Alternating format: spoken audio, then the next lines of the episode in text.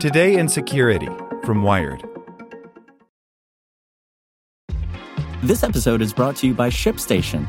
You know, some things take a lot of work, like sending little robots to far off distant planets. And just as that's challenging, so too is running a successful e commerce business, especially when there's so much to do.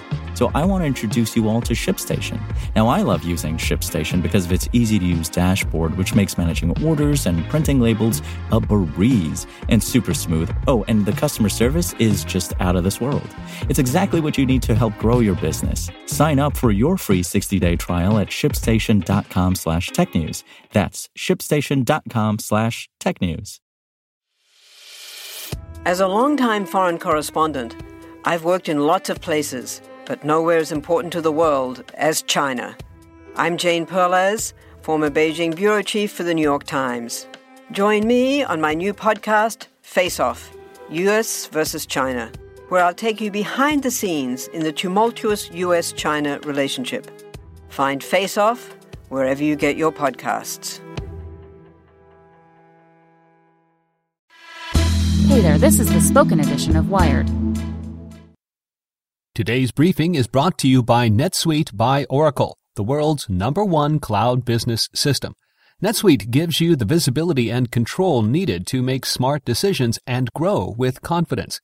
Save time and money and gain agility and scale by managing your company's finances in one place in real time from your desktop or phone. Start today. Right now, NetSuite is offering valuable insights with a free guide, seven key strategies to grow your profits at netsuite.com slash wired. Get your free guide at netsuite.com slash wired.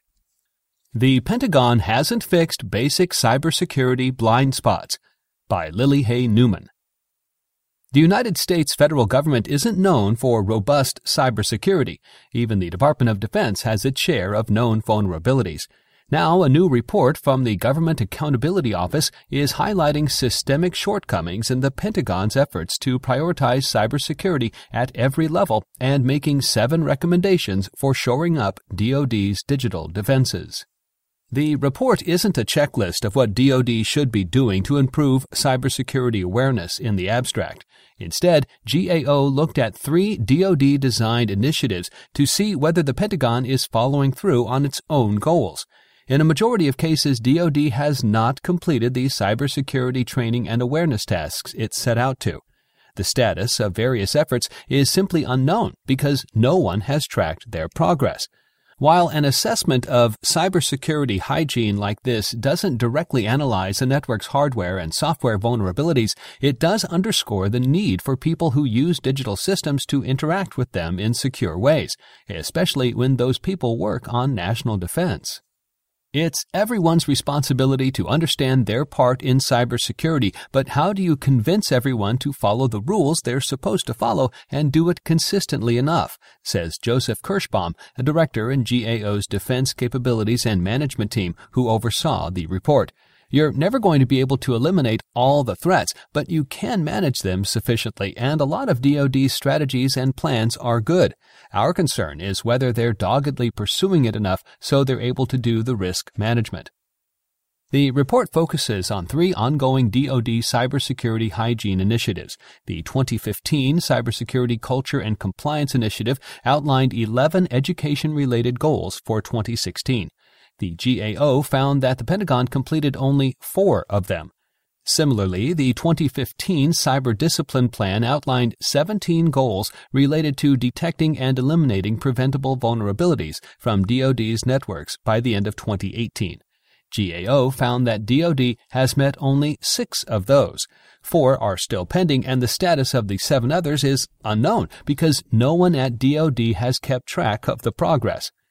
GAO repeatedly identified lack of status updates and accountability as core issues within DoD's cybersecurity awareness and education efforts. It was unclear in many cases who had completed which training modules. There were even DoD departments lacking information on which users should have their network access revoked for failure to complete trainings.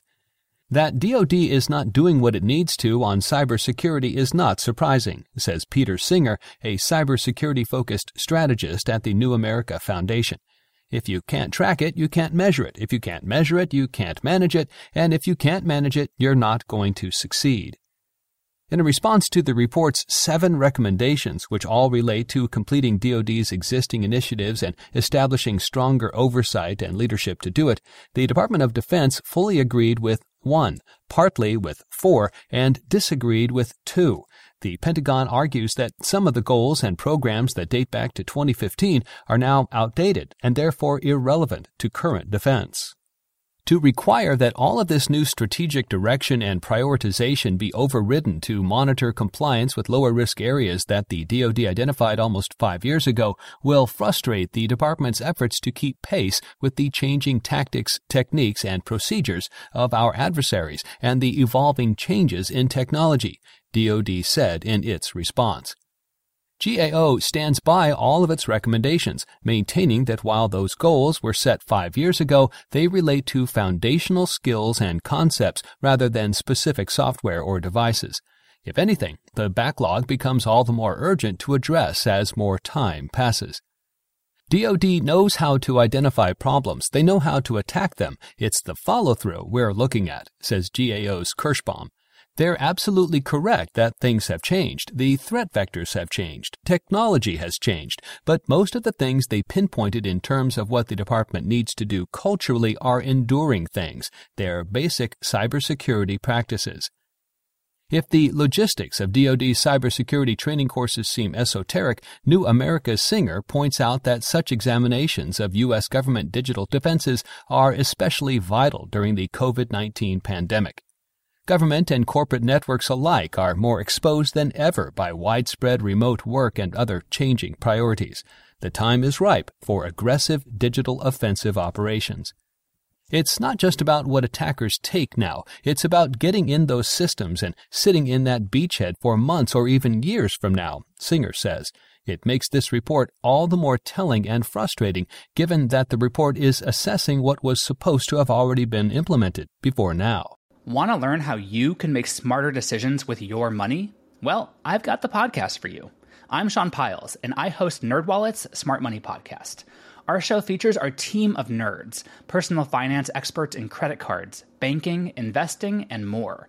And they'll help you make the most of your money while cutting through the clutter and misinformation in today's world of personal finance. You'll get clarity on strategies to help you build your wealth, invest wisely, shop for financial products, and plan for major life events. Listen to NerdWallet's Smart Money Podcast wherever you get your podcasts.